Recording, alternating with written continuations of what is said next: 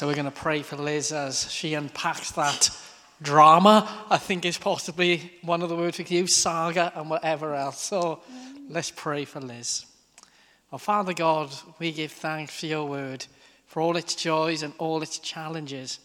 And we pray now for Liz that you will continue to inspire her and for us that we also would be inspired. In the name of Jesus, your Son. Amen. Amen. I don't really want to say thank you. You ever get the feeling like you've been stitched up?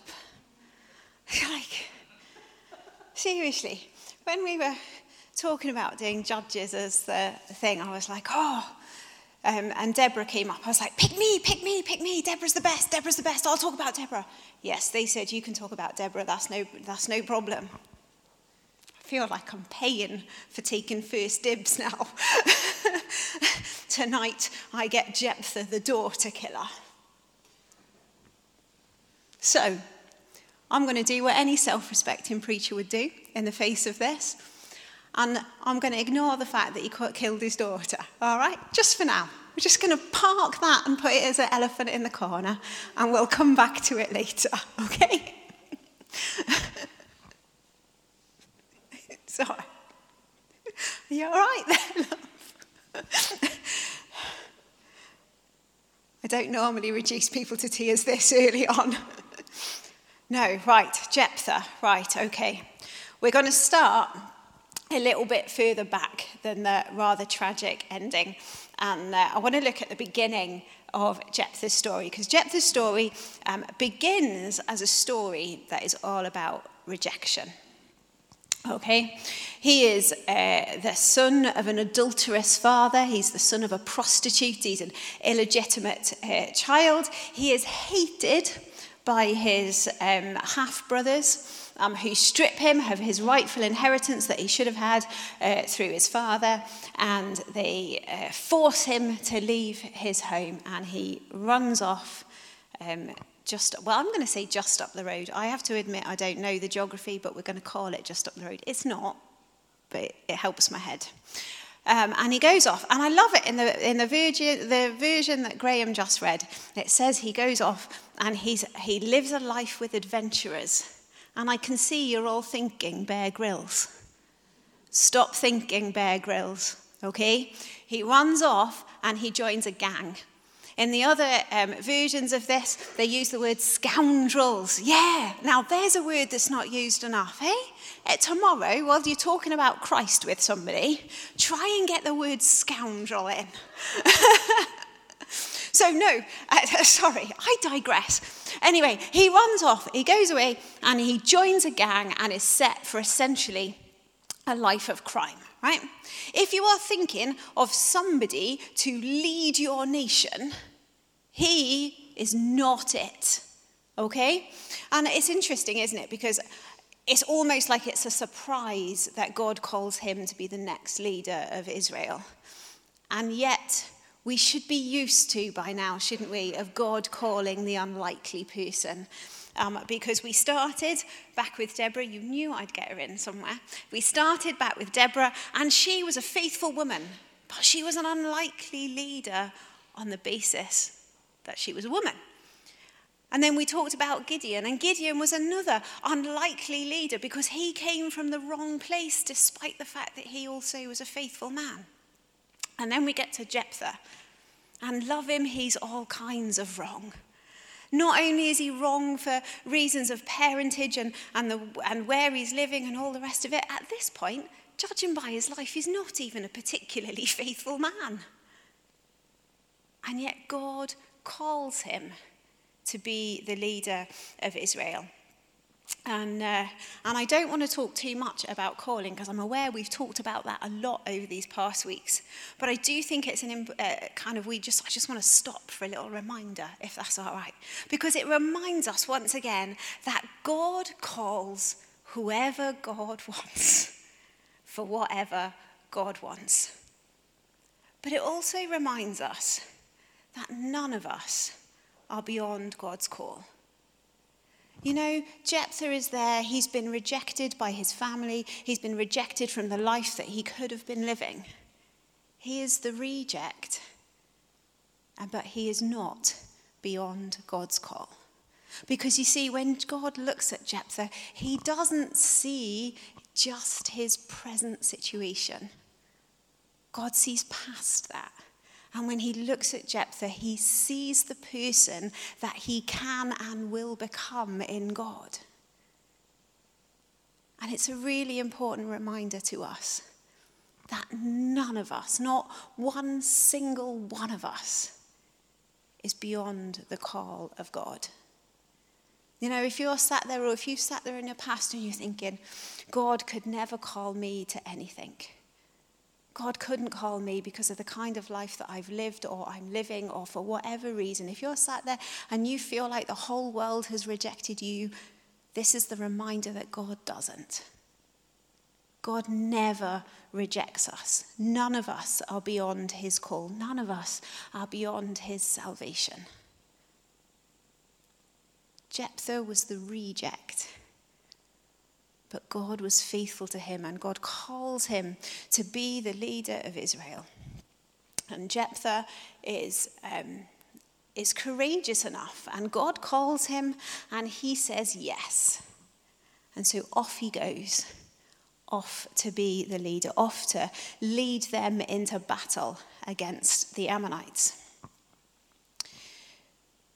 Jephthah's story starts with rejection, but it's also a story about wisdom, or more accurately, a story about the lack of wisdom.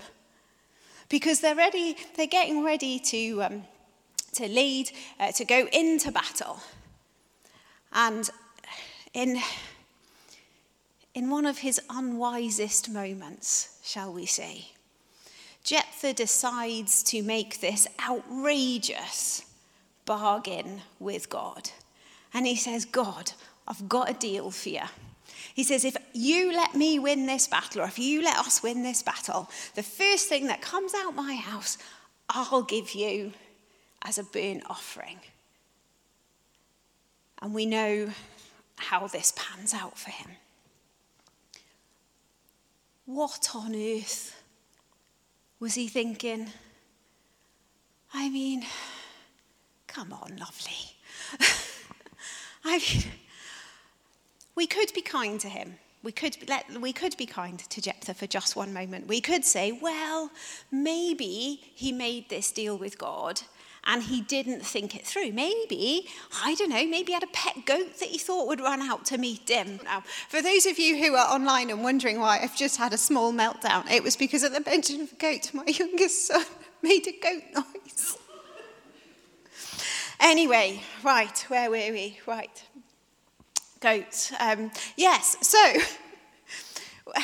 we could give Jephthah, the benefit of the doubt, and we could say that maybe when he was making this outrageous deal with God, that maybe it wouldn't be a human being that would come out. Maybe, yeah, it would have been an animal of some description, and it would have all been all right. Um, but, but it's not the case. It would be nice, but it's not the case. Um, uh, a lot of it is lost in the English translations, but Jephthah would have known that it would have likely been a person who would come to, uh, to greet him. He knew what he was saying. And that makes it really hard. And it brings me back to what was he thinking? But it also occurs to me that sometimes when we read stories like this, they're so far removed from our from our kind of where we live now, from our context, that we can't imagine it doesn't, it doesn't compute, does it? It doesn't kind of fit with what we would think. And it's kind of a bit easy, I think, to sometimes ignore these stories. Because we go, oh, well, yes, it's a horrible story, but we would never do anything like that. So therefore, there's not really much we can take from it. We would never do anything as stupid as Jephthah did. I mean, in fairness, if there was ever a Bible story where the moral was simply don't do stupid stuff, this would be it. And granted, I don't suppose many of us are ready to sacrifice our family members just yet. But are you that convinced that you'd never do something quite so stupid? Really? I'm not so sure, see? I'm talking about myself there, not you. Because I think if we go back and let's have a look at what might have brought Jephthah to the point of saying what he said. You see, because I think Jephthah by this point is actually quite a faithful man. But I think he's got some really dodgy theology.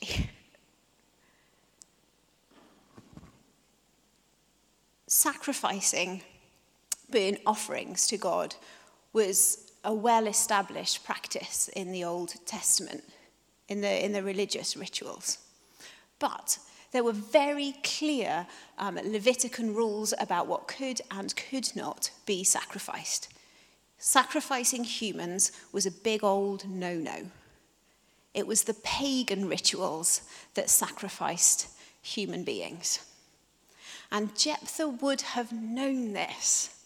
He would have known this. But he doesn't he doesn't apply the rules properly because I don't think God's laws at this point are in the forefront of his mind. For all of us here, are, are God's laws always at the forefront of our mind? Do we know them all? I'm not going to do this, but I just wonder how many of you, if I asked you to, to stand and list me the Ten Commandments right now, how many of us could do it?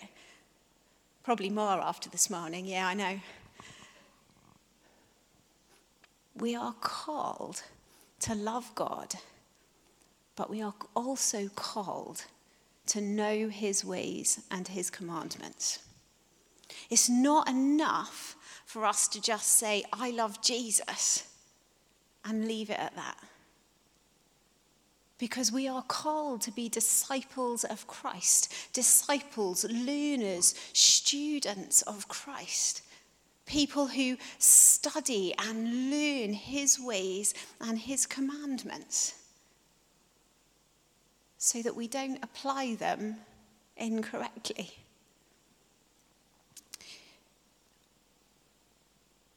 And it's really important. Because actually, as disciples, when we seek after God, when we, when we really study His Word and we, and we seek to kind of work out what it means and how we apply it to our daily lives, that's how we, that's how we try to safeguard ourselves against doing the stupid stuff. Because actually, the more we know God's ways, the less likely we are to go against them.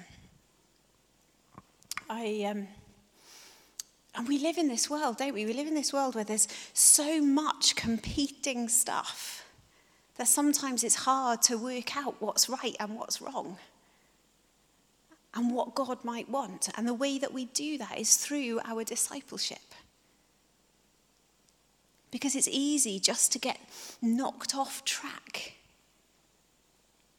We were talking um, in the well this week on Thursday. We have a group on a Thursday called Thoughtful Thursdays, and we just come and over coffee we talk about life, the world, faith, spirituality, you name it.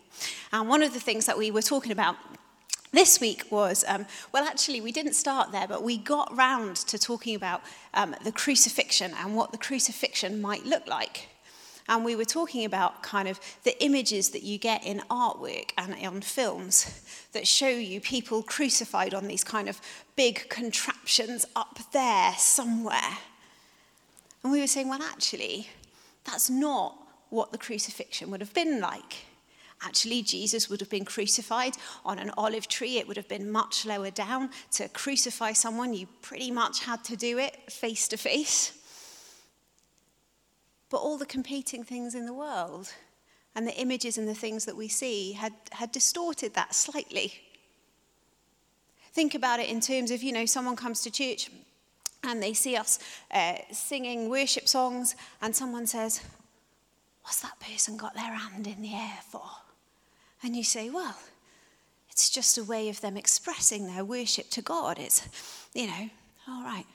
You leave it at that. And then you look at the other person over there that's not putting their hand in the air. And then suddenly it becomes a thought of, well, that person's got their hand in the air. That means they must really love God and they're spirit filled and, and they're properly worshipping. And this person over here hasn't got their hand up, so they're not like that.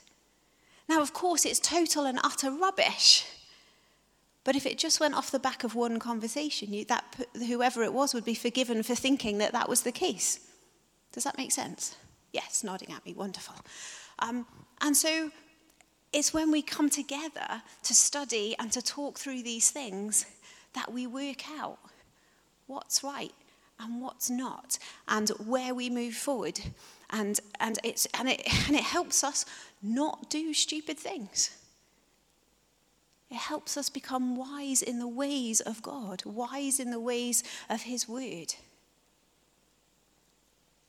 Jephthah makes this outrageous bargain with God, partly because he's got some bad theology, and partly because he's a totally desperate man. Never underestimate the power of being desperate.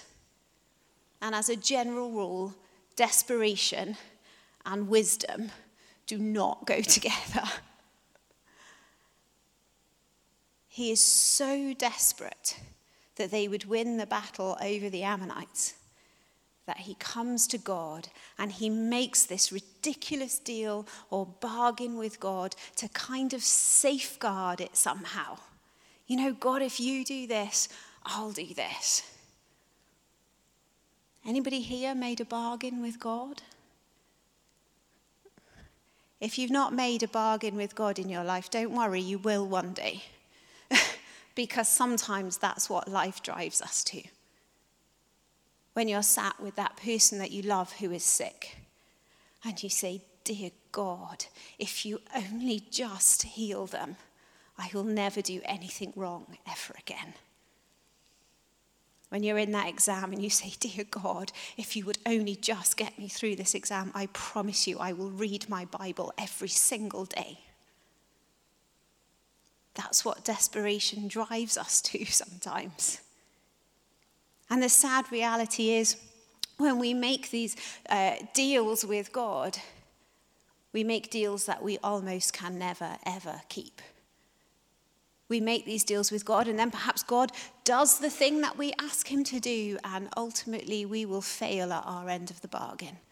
You know, when you've said, God, if you really, if you just do this for me, I will go to church every single Sunday.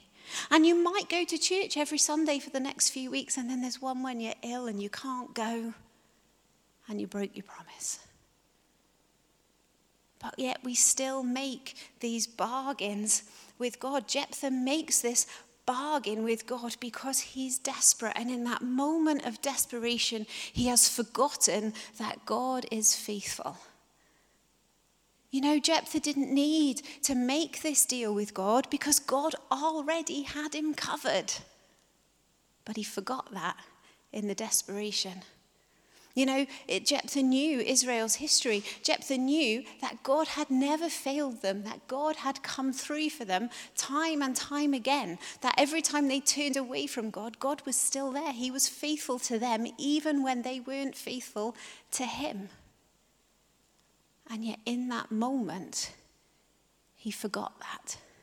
Because you see, actually, God isn't interested in us making deals or bargains with Him. He's not interested in us somehow trying to manipulate God into doing the things that we want Him to do by making empty promises of things that we can never do. All He wants us to do is trust to trust in his faithfulness to us. To know, as Toby said earlier, when he saw Jesus, of just knowing that it would be okay because Jesus was there. That is what we're called to do. And yet Jephthah forgets that. And the challenge for us is to take our discipleship seriously and to remember God's faithfulness To remember that we don't need to make bargains or deals with God because God has it covered. God loves us and He has our best interests at heart. And He is faithful no matter what. His faithfulness to us to us, never, ever wavers. Jephthah's story starts with rejection. It's got a lot of no wisdom in it. But it's also about obedience. And again, when I say obedience, I mean lack of. We've talked a lot before about the importance of being obedient to God, of putting God first and everything else after. And yet, the obedience we see in Jephthah's story is heartbreaking. When Jephthah's daughter comes out and she says to her dad, You know, if, if, if that's what you said to God, that's what you got to do. Now, I don't know if my dad is watching, but if he is, just for general rule, if you ever want to put me up for a sacrifice, I will have more to say than that. you know, it's, it's amazing, isn't it? Her, her obedience, and it is heartbreaking, but it is heartbreaking because it is totally and utterly unnecessary. Actually, the reason that Jephthah ends up in the position that he is in is because he was not obedient to God and God's ways. Actually, had he been obedient to God's laws right at the very beginning, he would never have made the promise that he made. And it reminds us once again of the importance of us being obedient to God's ways. Because, yes, obedience sometimes is costly, but it's not supposed to be that costly. If Jephthah had been obedient to God in the first place, then it would have been very different. Because the benefits of being obedient to God are they're massive.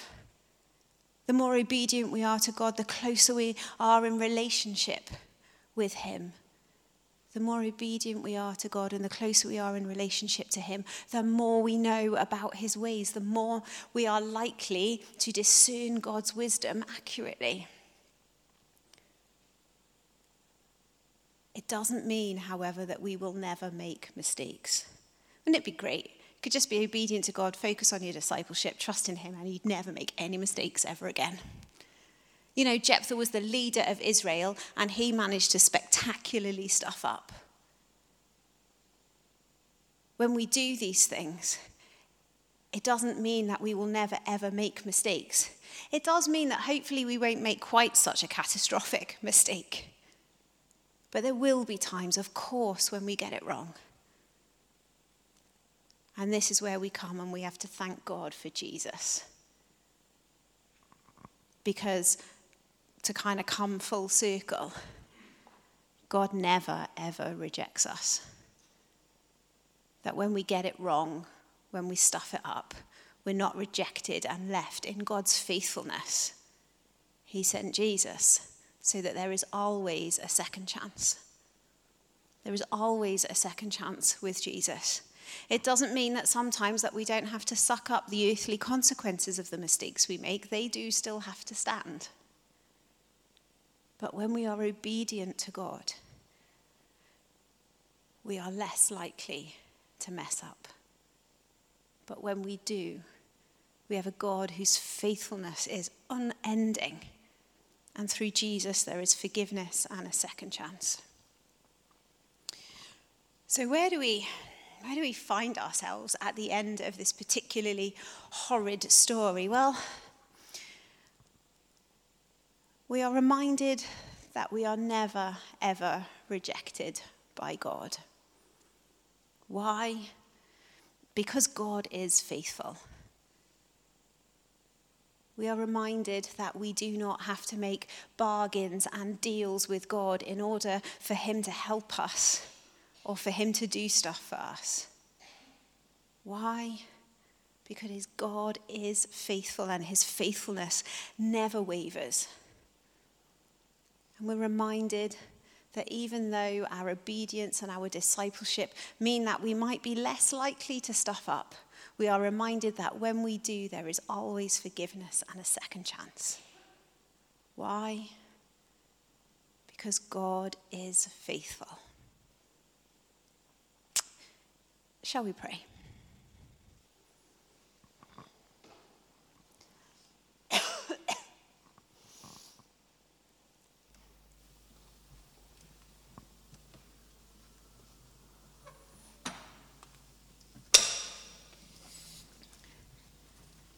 God, we thank you. We thank you that you are a faithful God. We thank you that your faithfulness never, ever wavers. We thank you that we are never alone. We thank you that none of us are beyond your call. We are never, ever rejected by you.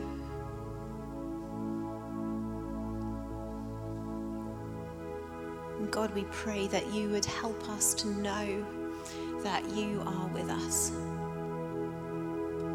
Help us to know that your hand is on our lives. Help us to know your presence with us, a real, tangible sense of your presence with us.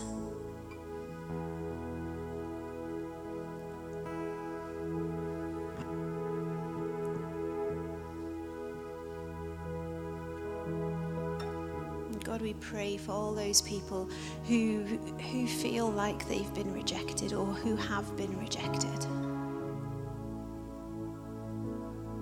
For those people who are separated from family. For those people for whom society tells them that they are not good enough.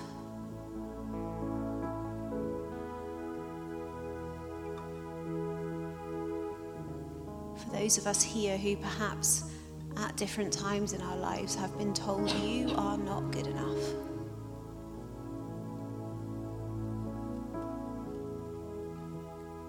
God, we pray by the power of your love that those words would be broken.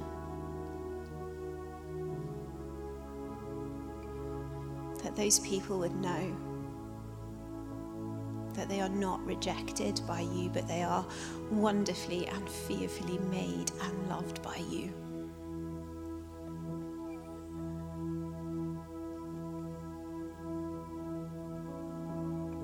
God, may they know your presence with them.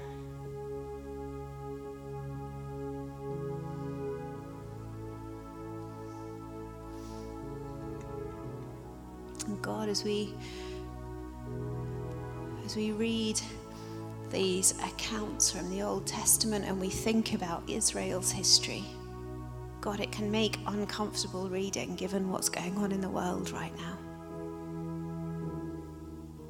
And God, we do offer you everything that is going on in the Middle East with Israel and Palestine and Gaza. God, we pray that you would just pour out your peace in that place. That you would give leaders wisdom.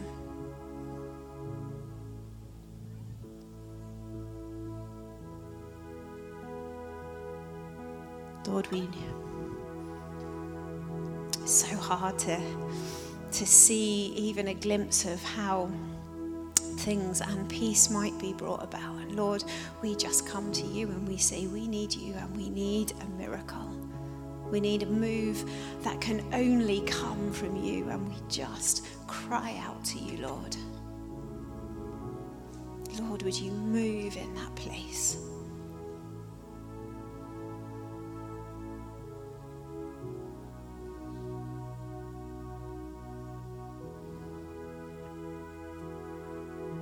God is your people. We pray that we would take our discipleship seriously.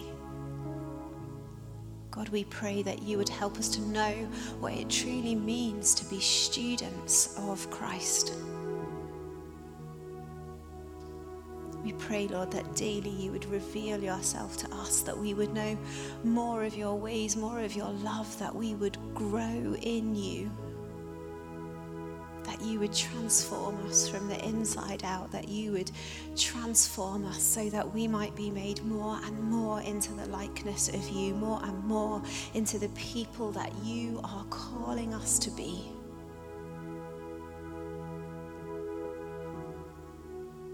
God, I pray for those people. I pray for those people who are struggling, for those people who feel far from you. God, would you draw them to yourself? We pray, Lord, for those who are searching, those who have questions and are looking for you. We pray, Lord, for the Alpha courses that are happening here and across our town.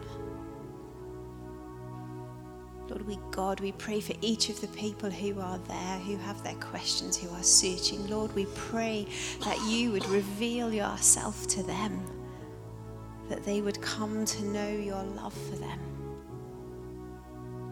And Lord, we pray for all the different ways in which we step out in mission. Lord, we pray that they would bear your fruit pray, pray that people would come and that they would come to know you and that they would start their journey of their life with you.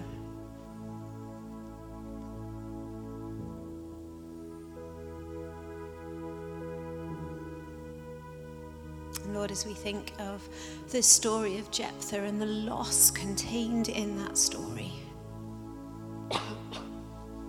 God, we pray for all those who are grieving. Grieving the loss of loved ones in its many forms. Lord, we pray that, that they would know your comfort, your peace, and your hope.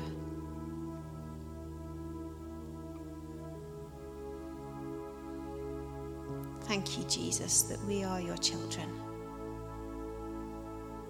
Thank you that you are faithful to us. Thank you for Jesus. Help us to be obedient to you and to your ways, that we might be close to you, that we might shine your life and your love to those that we meet, that we might see your kingdom come.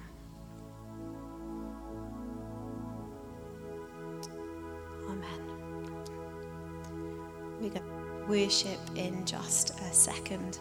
But if you um, want to continue praying as we worship, please do continue praying. If you'd like someone to pray for you, you can either just nudge the person next to you and say, Oi, pray for me. Or there are going to be some people in the side chapel just here, and they would love to pray for you. Please don't go home without allowing us to pray for you if that's something that you need this evening.